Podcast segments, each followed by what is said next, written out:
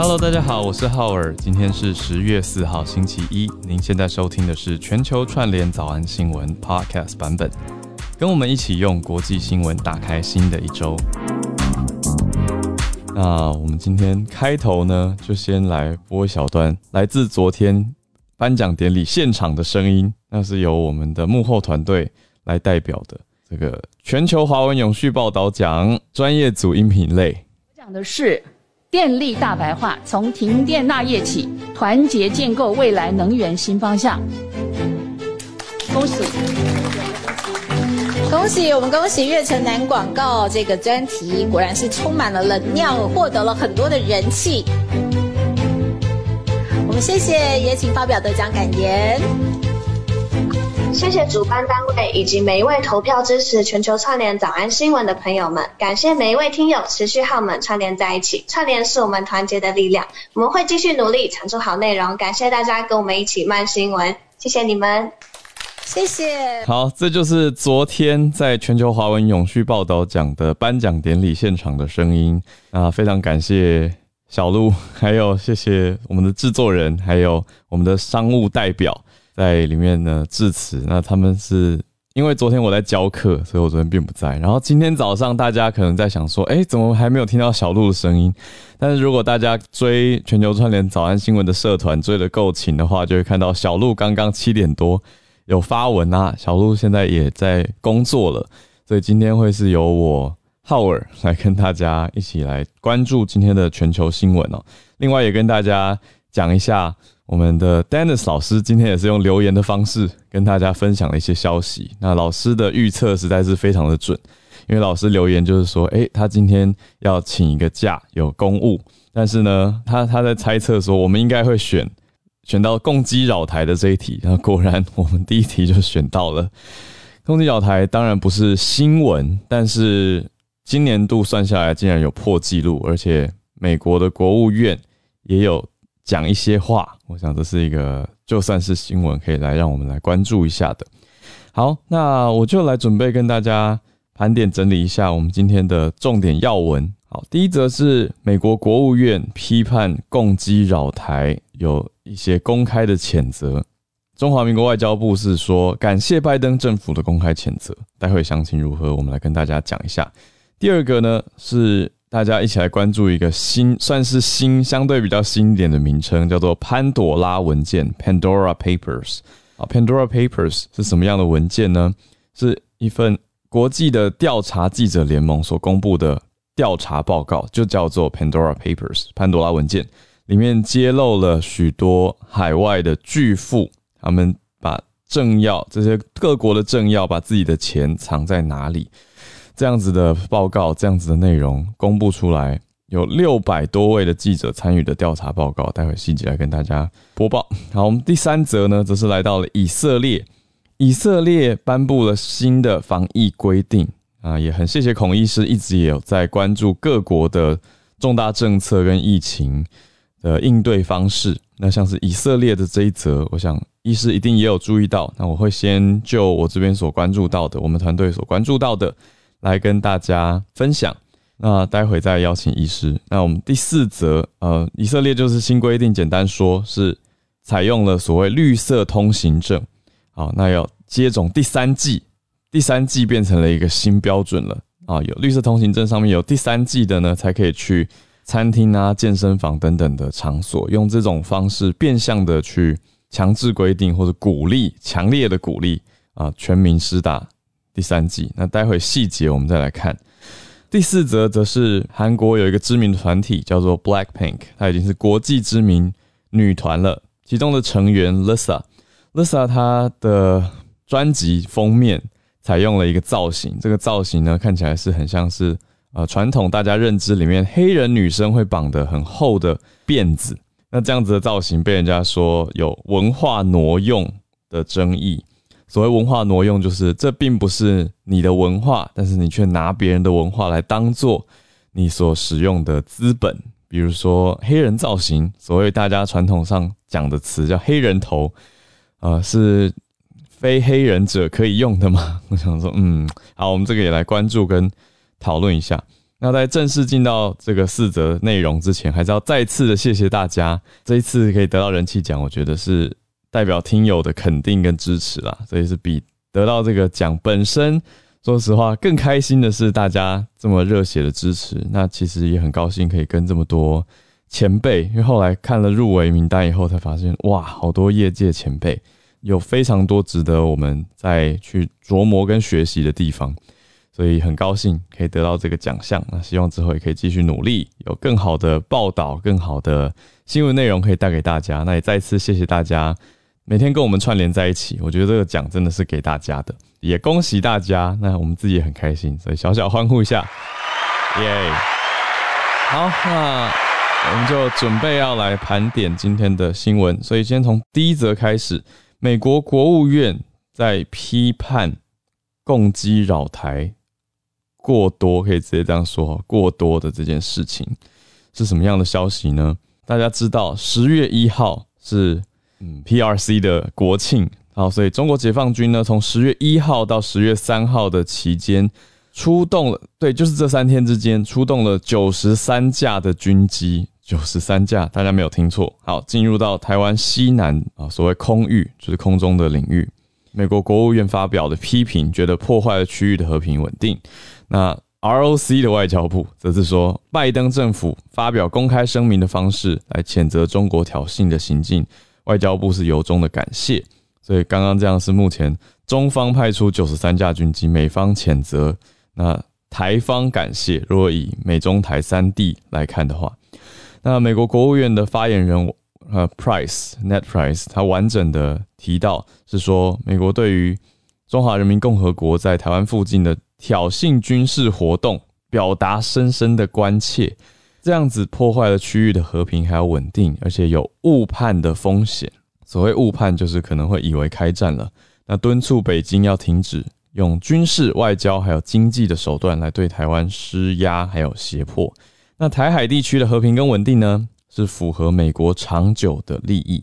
美国会继续协助台湾维持足够的自我防卫能力。也会恪守美中三公报、台湾关系法，还有六项承诺、六项保证，那个 Six Assurances 的承诺。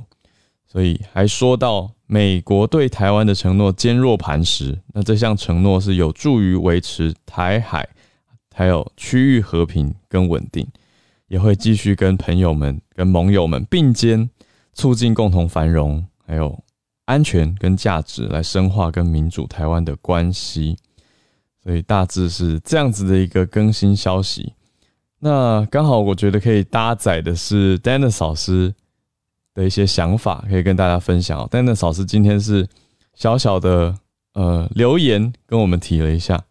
那 Dennis 老师他关注到的看法，他是认为说，对中国政府来说，其实一方面哦这样子寄出。共军，呃，应该说共军扰台或者军机扰台的次数增加那么多，Dennis 老师的想法是认为跟中国国庆还有国内的一些麻烦有关哦。一方面是可以转移国内限电危机的焦点啊，就是延续我们上周一直有跟大家陆陆续续提到的消息，特别是东北地方。那后来讲到说，其实有很多其他省。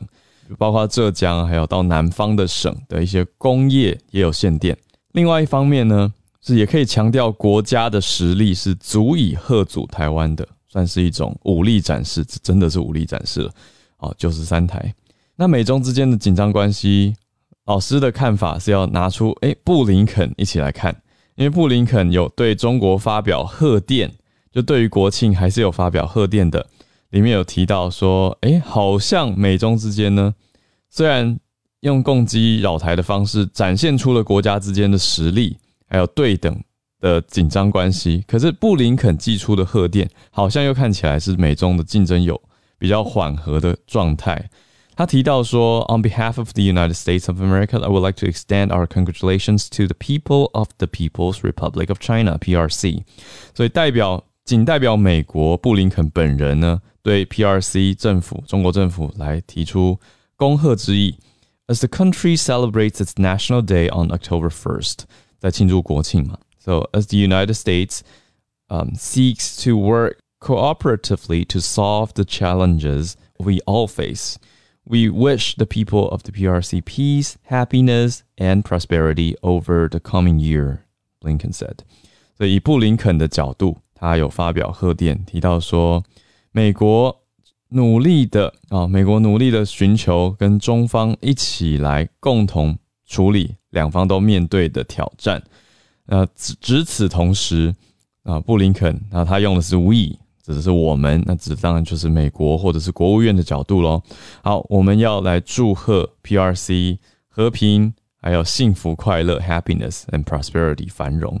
那 over the coming year，它指的是这一个年度，所以就是庆贺国庆快乐的意思。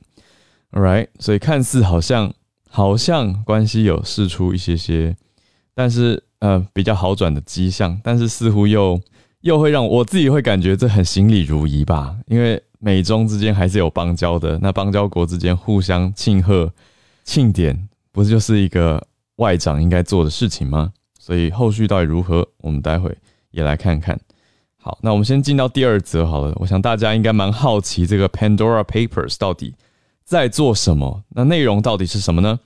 这个调查的单位是叫做国际调查记者联盟。大家知道，调查记者其实是一个专有名词，就是 Investigative Journalists，也就是专门做深入调查报道的记者啊。所以调查记者不是去调查记者，而是一种。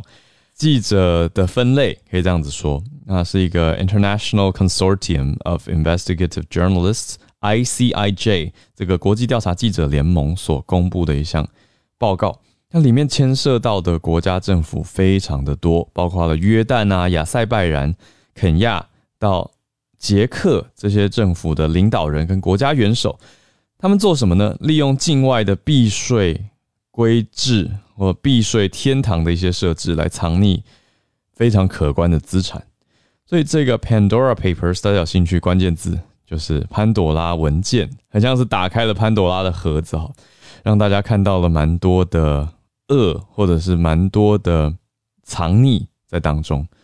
那是根据哪些东西来调查出来的？根据全球的十四家金融服务业者，大概一千一百九十万份的文件。非常的多，那参与了六百位的调查记者参与其中。那这些记者分别来自我们常接触的媒体，包括美国的《华盛顿邮报》的《Washington Post》，还有英国的广播公司 BBC 跟《卫报》的《Guardian》等等。那调查出来呢，总共有三十五位的现任跟卸任的领导者牵涉其中。那当然，如果只是把钱放在海外，也许问题没有这么大。问题就是。这当中牵涉到许许多多的贪污、洗钱跟全球避税的面向的指控，所以 ICIJ 这个调查记者联盟单位呢，所公布的就说，在很多的国家在海外拥有资产，或是用空壳公司来进行跨国的业务，这并没有违法哦，他有强调，但是有一些公开来避税，还有腐败，就 corruption 就贪腐的问题。还有是在国内提倡紧缩措施的人来说，这个文件公布出来非常的尴尬啊！因为大家可以想象吗？就如果你是一个政治人物，你在对国内的大众跟大家说，我们现在要来节约，我们现在要紧缩，我们来总结开支，就自己把巨富藏在国外某某银行的账户被查出来，这样子不只是颜面扫地的问题，而是公信力的问题，还有政治生涯可能面临到巨大的挑战吧。所以特别有揭露到，包括约旦的国王阿卜杜拉二世 （Abdullah the Second），他怎么布局境外的公司，还有避税天堂来构成的自己的一个避税网络哦。那他的避税呢，遍及到加州的马里布，就跑到加州的马里布这边，还有美国华府，还有英国伦敦，有一亿美元的房产。那当然，约旦方也有做出拒绝回应，约旦方并没有直接的回应，他们是说。哦，驻美大使馆拒绝评论这个报告，但是 BBC 呢指证莉莉，BBC 就直接引述了 Abdullah the Second 的律师，就说，呃，律师讲说，所有的房地产都是个人的购置，而且知名人物呢是用隐私跟安全当做理由，透过境外的公司来买房地产，这很常见啊。那另外，中亚中亚的国家亚塞拜然的总统叫做阿利耶夫啊，伊罕阿利耶夫，他的家人跟他的呃朋友们，他们据称是秘密参与英国一个价值数亿美元的房地产交易，所以刚好刚刚讲到约旦跟亚塞拜然的，嗯，一个是国王，一个是总统，都是透过房地产交易的方式来让自己的资产转移到海外。那另外呢，这个礼拜就要选举的捷克总理雅比斯，他没有申报境外投资公司，可是这家公司呢，曾经购买一个位于法国南部的酒庄，又是透过类似房地产一个买卖的方式，这个价值高达两千两百万美元，等等等。所以总共 ICI I C J I 这次调查出现呢，有。一千家位于避税天堂的境外公司，还有全球三百三十六位的高层政要跟官员都有关联，那牵涉到了很多国家的领袖啊、内阁首长跟大使等等。那有超过三分之二的境外公司是设置在英属维京群岛。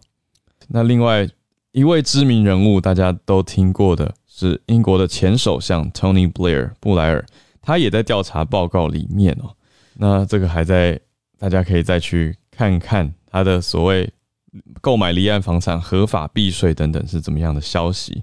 那另外以政治人物以外呢，大家知道的有哥伦比亚的歌手啊，Shakira 夏奇拉，还有德国超级名模 Claudia Schiffer 啊，Schiffer 雪佛等等，那这些人都还蛮知名的。还有我们在节目里面也。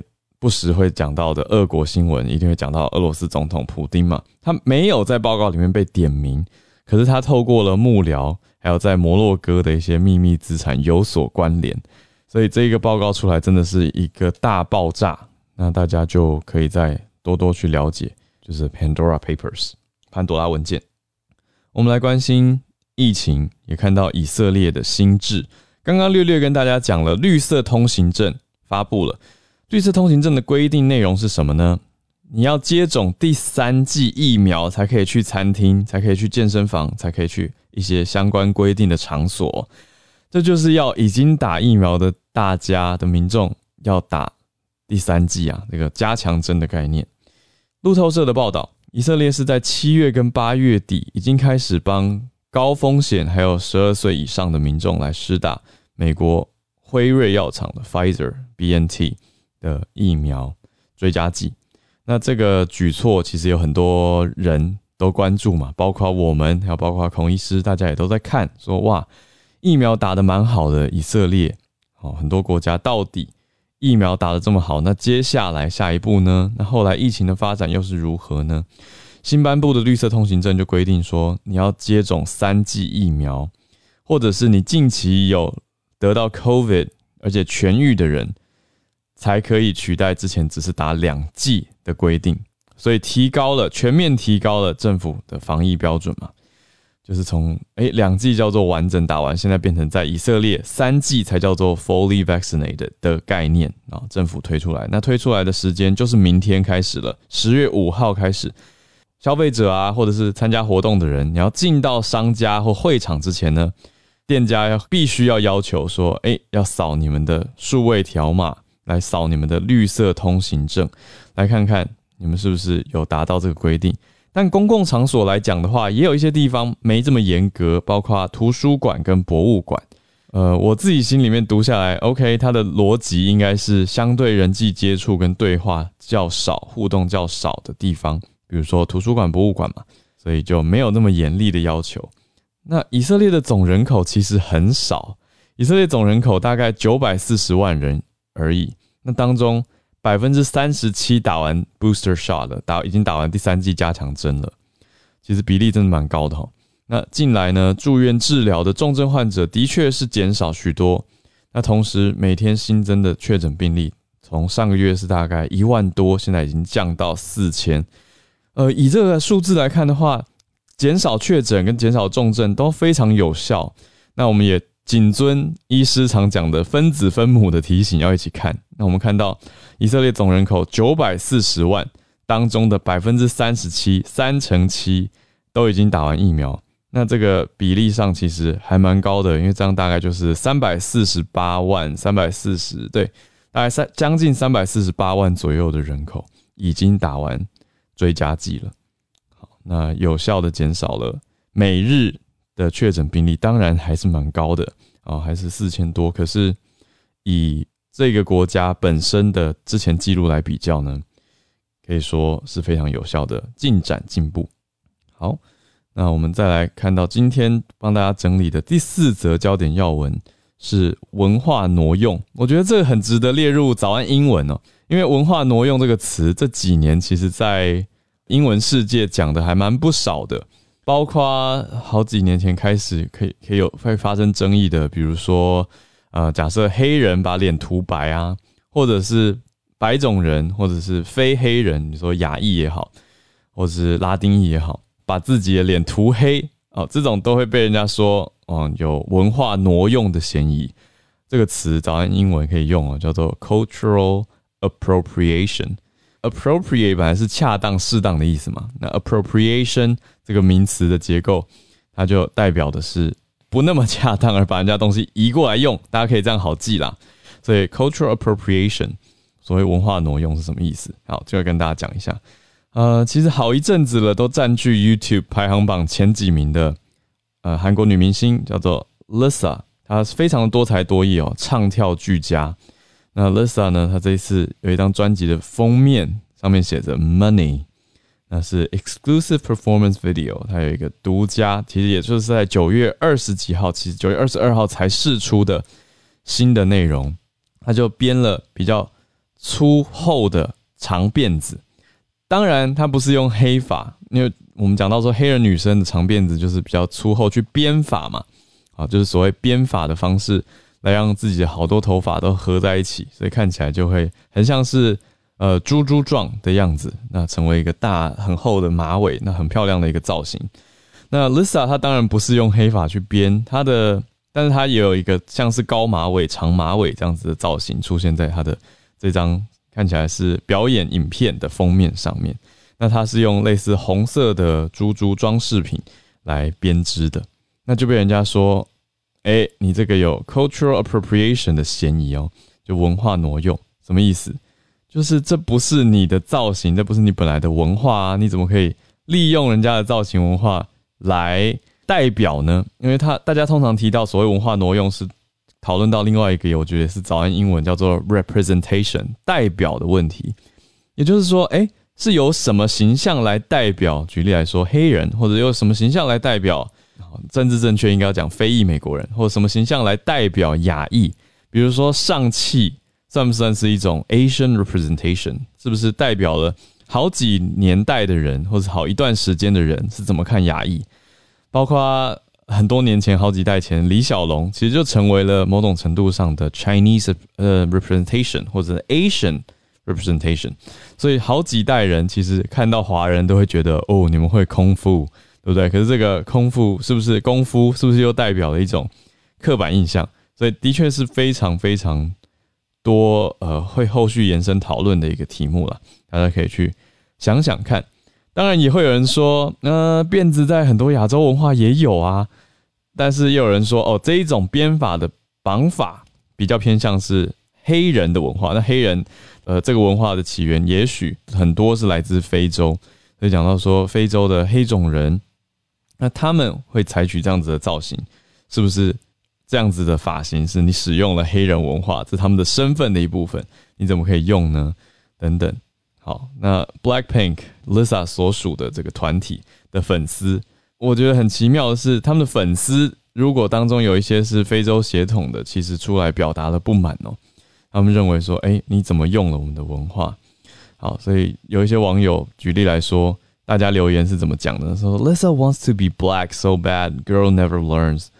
哦，就是觉得说，呃，他好想当黑人，呃，对，有一种哇，这么这么严重啊。那另外有人说，Again, I was rooting for her。所以他用过去式，他说我以前很支持 Lisa，他觉得怎么又发生了呢？Also, if you're not black, you have no right to speak about Lisa because this is CA。所以 CA 就是。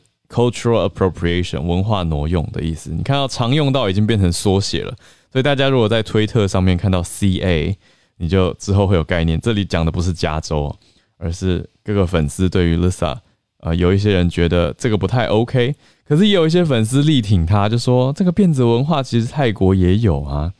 那那 Lisa 又有泰泰国的血统，所以他用泰国的辫子文化应该不是。CA 吧，应该不是文化挪用吧？所以这种争议呢，只是提醒大家要有意识。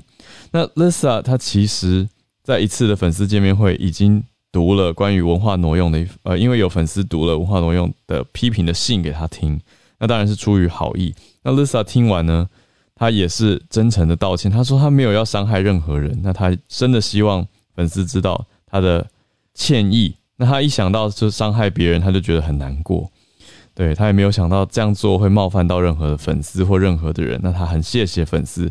告诉他这件事情，其实回应是非常妥当的，对。但是其实去年就发生过了，所以大家才在讲说，呃，有一些人才觉得说，again。那去年发生的事情是他的 MV 当中有一部分放了一个印度的像是神像的造型啊，在就是印度教的一个教的神仙叫做甘尼沙的雕像放在背景里面，那让一些印度的粉丝觉得非常大不敬。觉得你怎么可以亵玩我们的宗教跟我们的文化等等，所以总之结论是提醒大家，在现在一个全球化的社会，一定要很有文化意识感，不要不小心用了人家的文化，或者是觉得拿来翻玩，觉得拿来嗯调侃很有趣，其实非常的危险。我觉得无论如何要保持一个尊重、敬重的心情，来尊重大家所有的差异。好，那我们的时间来到了八点三十二分，要进到全球串联读报一分钟的时间，欢迎大家来跟我们连线，已经有几位朋友举手了，谢谢。那我们就先从东京开始跟我们连线喽，翠翠早安，好，早安，大家早安。好，因为大家都知道十月一号开始就是紧急事态宣言解除，所以大家真的就是大喝酒了，对，真的开始喝酒。那其实街上不用讲，就是到处都是人，这个我真的没有什么话好说。嗯，不过在这边我们稍微分享一下，就基本上因为十月一号刚好是星期五，其实就是刚好是一般的上学的日子，所以其实各地的学校也开始就是。普通的去上课，对。那在这边其实蛮好玩的是，其实这一次的紧急是在宣言解除之后，有一个现象是出差的人，也就是使用交通工具人是明显的增加的。那理由其实很简单，因为其实是打疫苗的人也是逐渐的增加，就是跟之前比起来，像日本已经达到应该是六成左右了嘛。对，所以其实有一些人他们对于出差这件事情就比较不是这么的有抵抗，因为有些尤其是在日本，我们会觉得就是比起用线上的这样。这样子的 online 的方式去做讨论，还不如直接面对面会来的比较诚恳。嗯，对，所以其实这一部分是有影响的。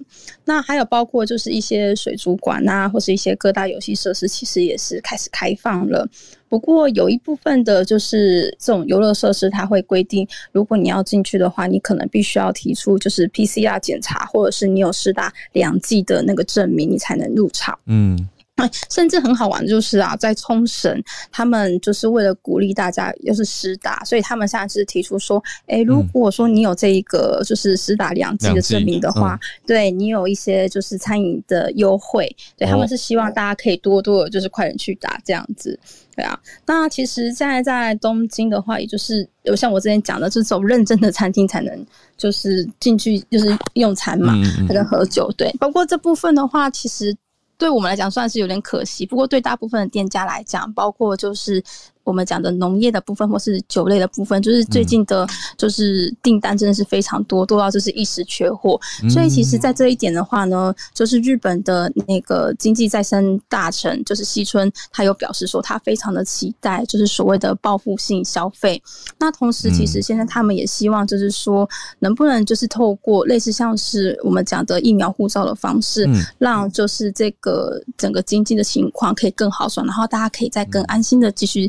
就是到各个地方用餐啊，或是旅行之类的。嗯，好，以上就是我的分享，谢谢。翠翠，听起来是蛮大、蛮大面向的解禁，而且对于一般民众对于疫情的观感，好像也开始出现行为上的改变，像刚刚提到出差啊等等开始增加，那街上人潮增加，我觉得这个是。一般大众生活很有感的，谢谢翠翠来自东京的分享跟观察报道，我觉得已经是观察报道的层级了。那我自己也小小分享一个，因为昨天我去帮我的好兄弟庆生，那好朋友我所以我就一路搭着计程车去弄蛋糕啊什么的，就是去准备了很多东西。那我就也跟大哥司机大哥聊了一下，我就。我觉得这是一个民民生指标嘛，就是搭车的人还有街上人潮，大哥怎么看？大哥就觉得，哎，回复到之前的大概，我讲的是台北街头的计程车，回复到之前一般时期一般量的大概一半。他觉得回复到一半了。我本来心里面猜测是有没有六成，他觉得还没有到，大概是一半。那刚好，那昨天也跟一个在经营健身场馆的朋友聊天，那他也是我们的听友，有聊到，他说：“哎，那你们场馆恢复的情况如何？”他说也是大概平常的一半量左右。所以这个我觉得可以反映，呃，至少以大台北地区一般大众啊开始生活习惯的的，你说解禁也好，或者是。呃，慢慢的试着走出来，或者是进到回复人群的活跃来说，可以给大家一个大概的参考。当然是我的抽样，所以一定要跟大家说，这不一定是代表绝对的情形，可是给大家参考一个台北大概的概况。那我们再连线到佛罗里达奥兰多的汉超老师，老师今天关注新加坡的消息是吗？对，今天关注的是新加坡的消息。嗯，啊，新加坡的金融管理局，也就是啊 MAS，在礼拜五的时候宣布，要在二零二三年建设一个覆盖新加坡的一个啊，就是中央的金融监管资料库。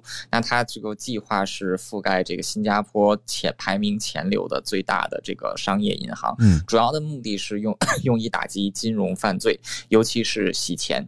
那新加坡它是以这个转口贸易港出身，现在也是亚洲一个比较大的金融枢纽，很多国家的资金都是汇向这里。那所以也自然而然的形成了一个这个有可能成为金融犯罪的温床。那新加坡政府一直以来对于金融犯罪，尤其是跨国金融犯罪，都是时刻都是非常警惕的。而且现在随着这个网络技术越来越发达，犯罪的手段也多种多样。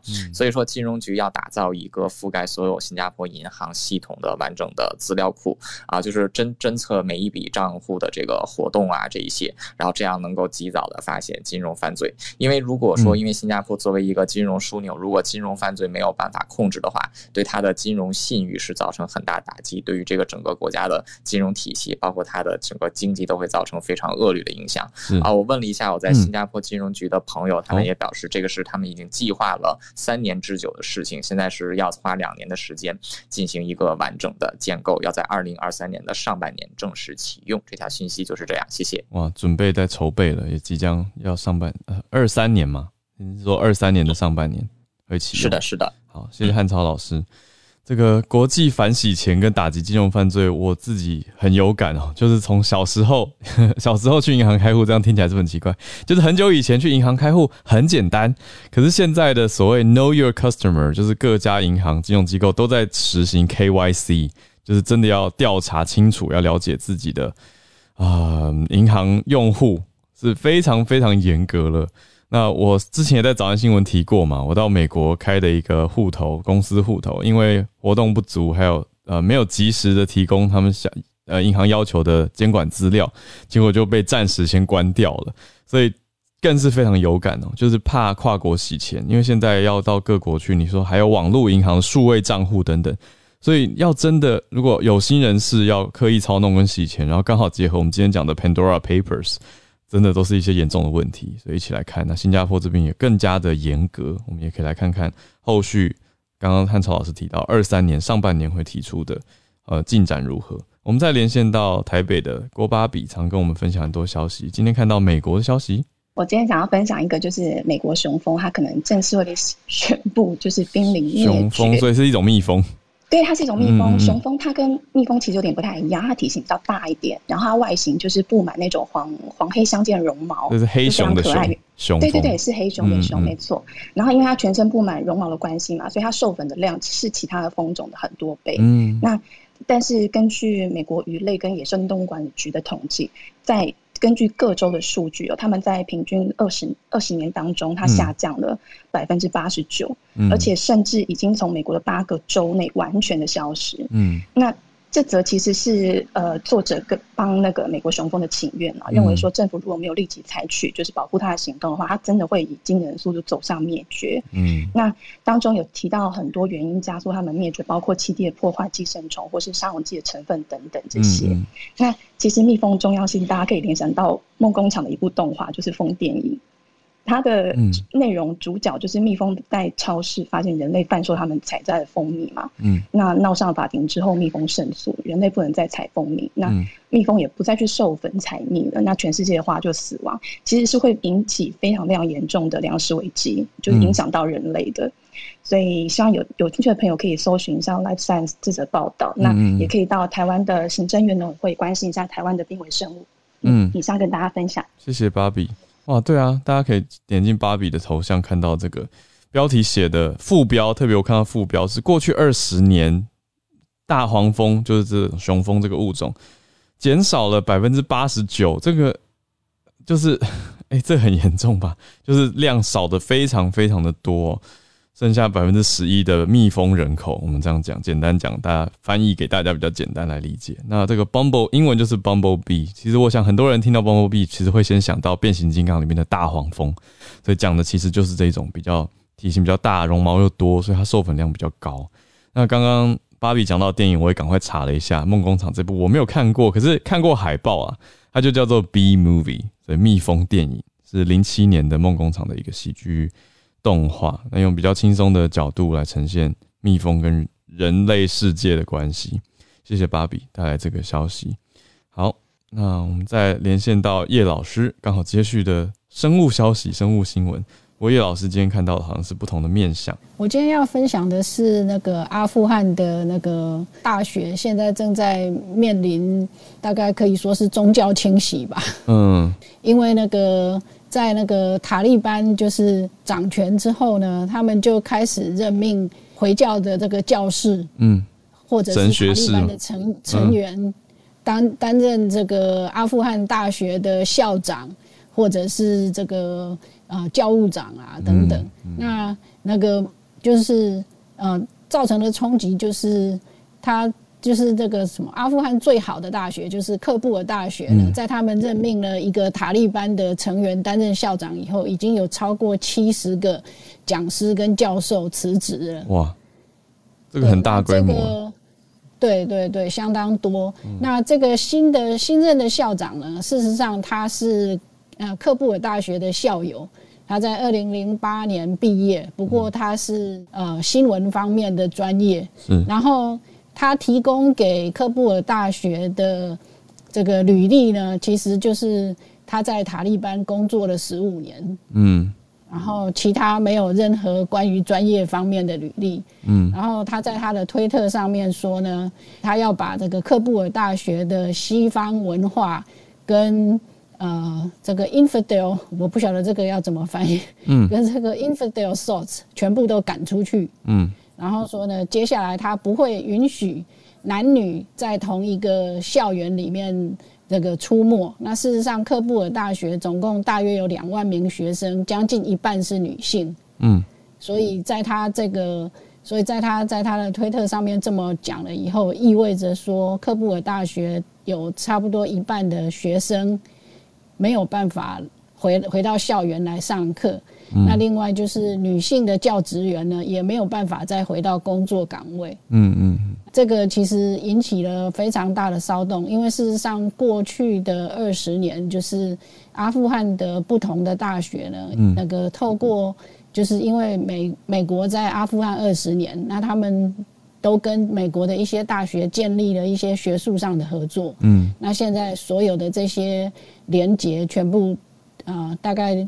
全部都要中断了，嗯，那这个就是我今天的分享。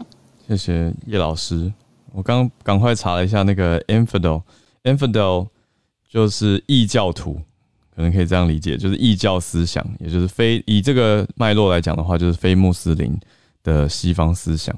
好。啊，谢谢老师带来这个，我觉得蛮以学术角度来看很震撼的消息。但我刚试着也去查了科布尔大学的教职员数，可是没有办法一下子找到。但是听到七十位离职，我想应该也不会是一个小数量。好，而且这是蛮大的一个反弹。好。那我们再来连线到巴西的 Peggy。今天想要跟大家分享，就是刚才浩儿说的潘多拉文件，然后接海外巨富的一些情况。嗯那在巴西这个地方，则是在这报告上面出现了巴西的经济部部长，还有中央中央银行行长。所以这两位其实是巴西经济界最有权势的两个人。那七十二岁的巴西的经济部长保罗·盖兹，他是在国外有一个空壳的公司，是在避税天堂成立。那这个。报告就揭露说，他在二零一四年的时候，至少以他的名义，还有他妻子跟他女儿的名义，投资了。八百万的美元。那以现在的汇率计算来的话，就是四千三百三十万巴西黑奥。然后呢，接下来就是中央中央银行的的行长，他也是在国外有很多就是空壳公司，至少有四家公司都是在巴拿马注册。那也许有些人会说，那他们在国外有公司，这并不违法，你只要向巴西的巴西的国税局申报的话就可以了。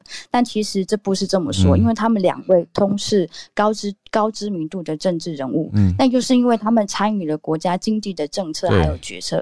所以他们在国，他们如果在国外有所谓的空壳公司，或者是有所谓的离岸资产的话，那这其实在某种的程度上会影响他们在巴西的一些政策。也就是说，他们可以利用巴西的一些经济政策来相对的让其他在避税天堂里面把钱存进去的那些人受益。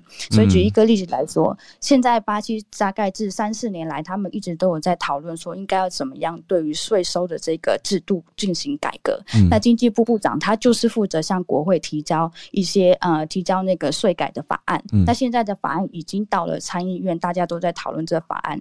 但是其实我们如果仔细去查看这法案的话，它其实是可以，可它其实是可以将钱存到避税天堂的那些人受益的。所以这些。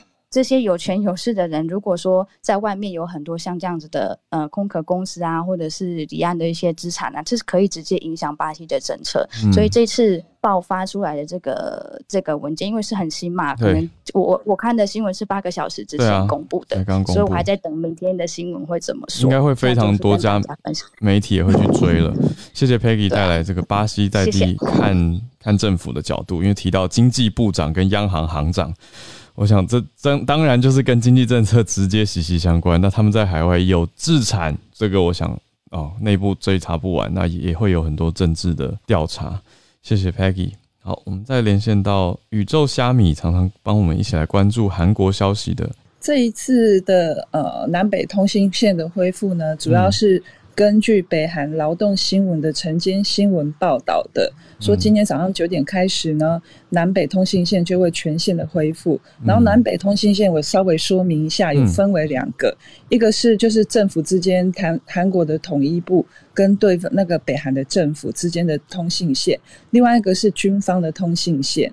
然后他们沟通的呃那个方式是不太一样的。嗯，军方通信线主要是在会交呃交换一些。比如说，在他们那个海域上面啊，有那个中国的非法渔船啊过来的这些资讯，对，然后政府的通信线就是会讲一些彼此的需求啊，还有一些呃需要沟通的事项，对，然后根据最新的报道，今天早上九点，韩国统一部说已经有恢复通信了，嗯，然后这一次的恢复通信线呢，是从上一次八月十号，他们说北韩反对。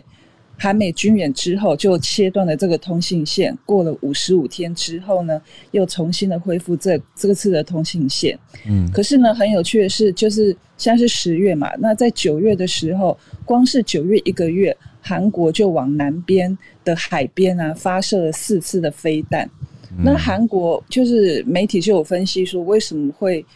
这个样子，北韩就哎一下子好一下子坏，嗯，然后其中有一个观点还蛮有趣的，是说，呃，因为呢，过去美国在川普时代的时候，按照川普个人的意愿就可以选择要不要跟韩北北韩对话，嗯，但是呢，到了现在呃拜登政府的时代呢，拜登政府跟川普是完全不一样的，拜登政府很强调很强调那个程序的问题。而且拜登政府对于北韩的问题处理上面呢，一直强调所谓的韩美合作。嗯，然后加上韩国呃加上北韩呢，就是因为疫情的关系，而且它就是一直在被制制裁的阶段嘛。嗯，所以它的经济啊、民生已经遇到相当大的困难。所以呢，他们就评估所有情势之下呢，就决定嗯，好吧，那我们就先跟韩国恢复对话。嗯嗯，以上。哇，谢谢宇宙虾米。带来这个南北韩，再加上跟美国这边连接的一些互相联动的关系，但我们现在确知的是，南北韩他们已经恢复了军方通信。谢谢宇宙虾米。好，我们现在进到今天助战专家的时间，要跟孔医师打招呼。医师早安。我今天主要等一下会想讲口服药，嗯嗯嗯，因为应该算是一个很大的新闻。是。那可是前面先讲一下浩尔刚刚讲的以色列第三季。对。以色列的疫情，吼，我我研究了一下，然后上礼拜六有现在在台下一个叶斌老师，他的 C A 有嗯找到一份文件，就是解读一下以色列这一波疫情啊。大家都知道以色列其实疫苗打的很很多嘛，对，那那为什么还是烧得起来？嗯，然后现在他们是很勇敢的，就全世界率先先开始打第三剂了，哦，嗯，那也获得了一定的资料。那回头我们要怎么解读？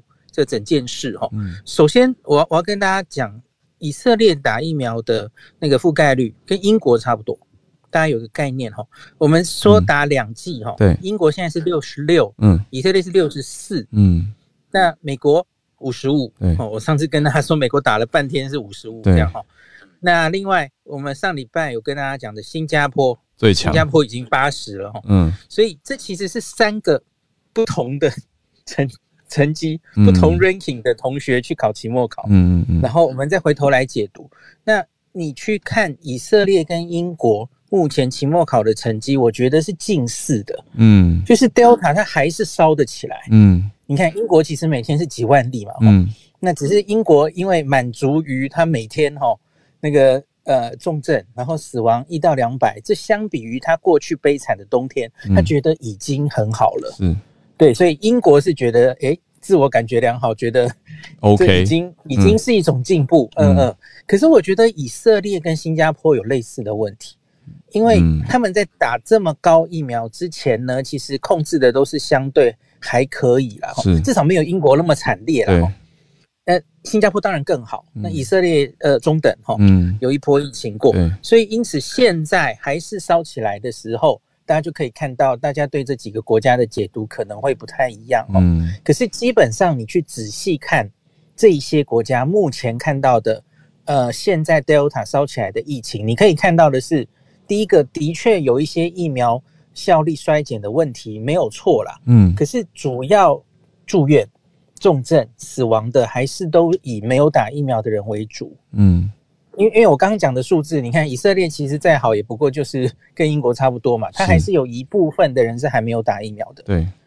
那然后你你当然不要忘记，假如我们考虑自然感染的人，在这几个我们念过的国家里，比例也许是英国最多。嗯。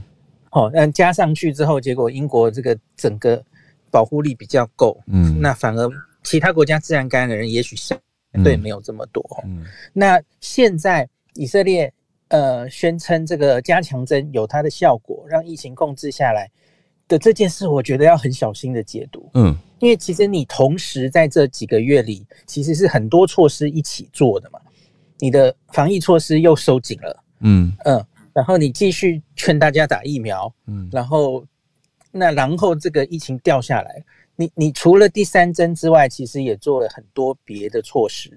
所以我觉得要下结论，是不是真的第三针让这一次的疫情和缓？嗯，还还不是过去哦，只是和缓哦，现在才就是降了四六成左右嘛，哦。对，其实每天还是有个这么多例嘛，哦。对，对对对，还还没结束呢。嗯，对，所以我觉得现在还难说。嗯，那就是第三针到底有没有效？那我们可以看到未来可能会有一些研究，嗯，不管是以色列自己去研究。这 到底是怎么降下来，或是有一些国家可能不会那么快实施第三针嘛？哦，那用来相对来比较一下，我觉得可能会更清楚哈。嗯，那疫苗护照我觉得也很有趣，他们其实就打两针的人就地就哎失效了，要打三针才有。突然变更更高更严格了。对对对，嗯，那所以所以刚刚有说日本也开始嘛？哈，因为日本。打一定覆盖率的人都两剂之后，欧洲也是哦，他们就会让这些打两剂的人，full vaccinated 人给予一些优惠，或者你才能进什么地方嘛？哈，餐厅哦，那是刺激大家更去打疫苗。我觉得台湾未来某个时候也许也会走向这个这个方式哈，让覆盖率更往上，大家可以期待一下。嗯，然后我要回到这几天周末，我们上礼拜五。才刚讲完口服药哈，是。美国时间十月一号清早，嗯，这个默默克药厂，嗯，默克药厂出了美国叫默沙东了哈，台湾也有分公司，MSD，对，嗨，哦，他们就发表了一个新闻稿，嗯，一样就是这个第三期临床试验的其中报告，哦，那这我觉得这是一个非常好的消息哈。嗯，那这个临床试验它原本只预计要收一千七百人左右吧，我没记错的话。嗯，那这个数字当然都是估过的嘛，哈。他从他的之前的临床试验，嗯，看出来大概的效果，然后他觉得大概收到一千七百人左右，应该就可以做出意义。嗯，所以他就这样规定哈。哦，对不起，应该是一八五零人。OK，那然后呢？他们当然都是先设定了哈，我到做到什么程度，我要先做一个其中分析，然后再继续做下去哈。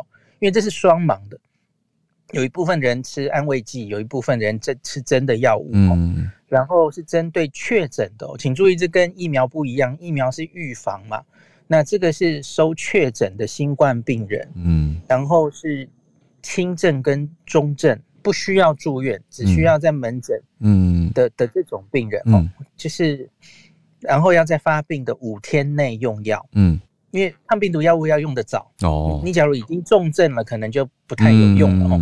瑞德西韦也是这样嘛，嗯，那然后呢，因为他想看的是是不是可以有效的预防走向重症或是住院，嗯。甚至死亡，所以因此他规定一定至少收案者要有一个重症的高风险因子。嗯，那他最后收到最常见的高风险因子是肥胖。嗯，那再来是大于六十岁老人家哈，再来是糖尿病，再来是心脏病，就是大概这四个是最多的哈。那他的初期他就看了这个呃七百六十二个人做了其中分析，大概一半一半哦。在服药后二十九天，他说这个安慰剂组有十四点一的人住院，嗯，十四点一还蛮高哦，因为所以他选的是一群高风险得病的因子的人哈。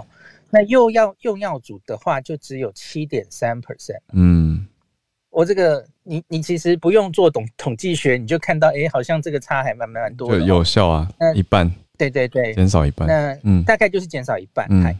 那进一步，他还去分析，他说在所有的次族群中都可以减少住院的风险。嗯，我觉得他可能是去看说，故意看肥胖的人啊，老人家高风险的。都都有效，都有效。嗯，然后他还去看，因为他是五天内用药，嗯，他就会说，哎，会不会前两天吃比较有效？嗯，那第四五天吃就哦，就慢了两三天。对对对，他初步是说好像还好，就是五天内都来得及。嗯，也再早吃好像不会。更好，这样子哈。嗯，那更令人说服的是，安慰剂有八个人死亡。哇，那可是用药组一个都没有，zero death。可是医师这样这样是不是？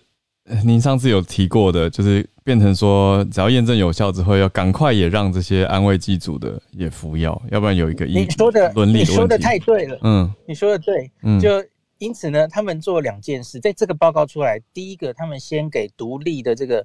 资料安全委员会听取他们的建议，嗯，那听了他们建议之后，再赶快送 FDA，嗯，跟 FDA 商量，哈，是，那他们就说，哎，因为这个效果太明显了，对，已经证明了这个药有效，嗯，因此他们却做的决定是终止这个临床试验，嗯，这个不是很常见哦，嗯，他因为他觉得太有效，如同浩文你刚刚说的，那继续做这个临床试验，对于在安慰组的人。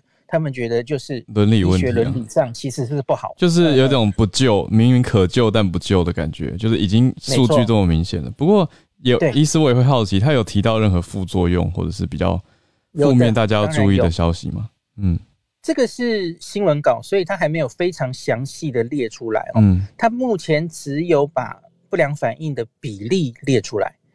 那在药物组通报不良反应大概有三十五 percent 的人。那对照组是四十，哎，反而比较高。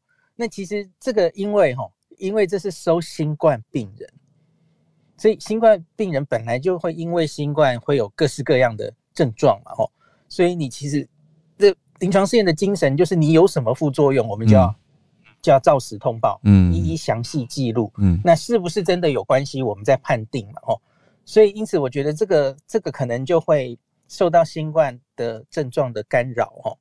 那它还有一个数字是说，有没有因为非常严重、比较严重的不良反应让停药，让这个药哎最好不要再吃下去哈？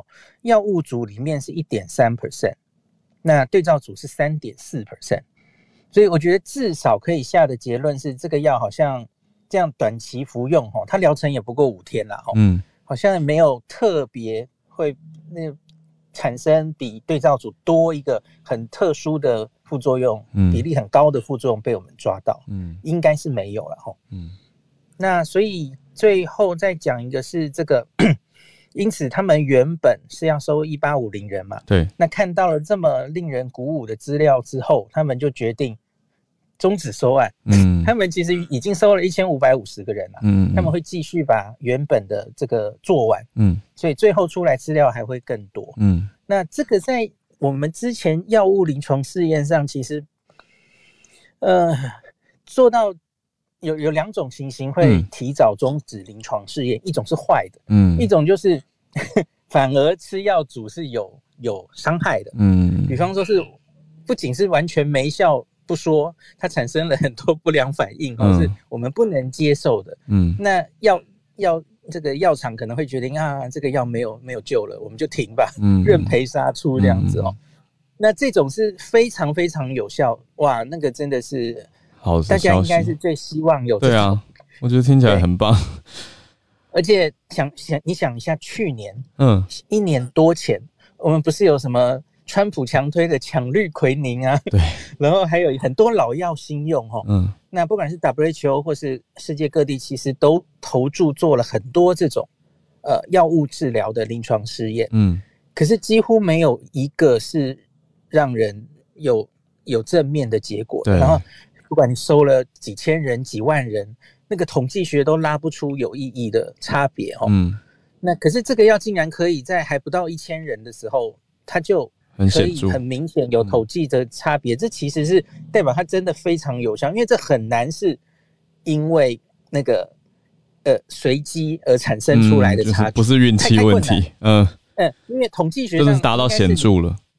没错，因为你应该是累积越大量哦，一万人、两万人，你比较容易做出 那个统计学的意义。是，你你能在这么少的人数做出来，代表好像真的非常有效。嗯，所以我想这真的是一个还蛮令人鼓舞的消息哈。嗯，那所以他们已经决定就是尽快送美国 FDA 的 F 那个 EUA。嗯，那台湾有参加这一个多国多中心的临床试验。嗯。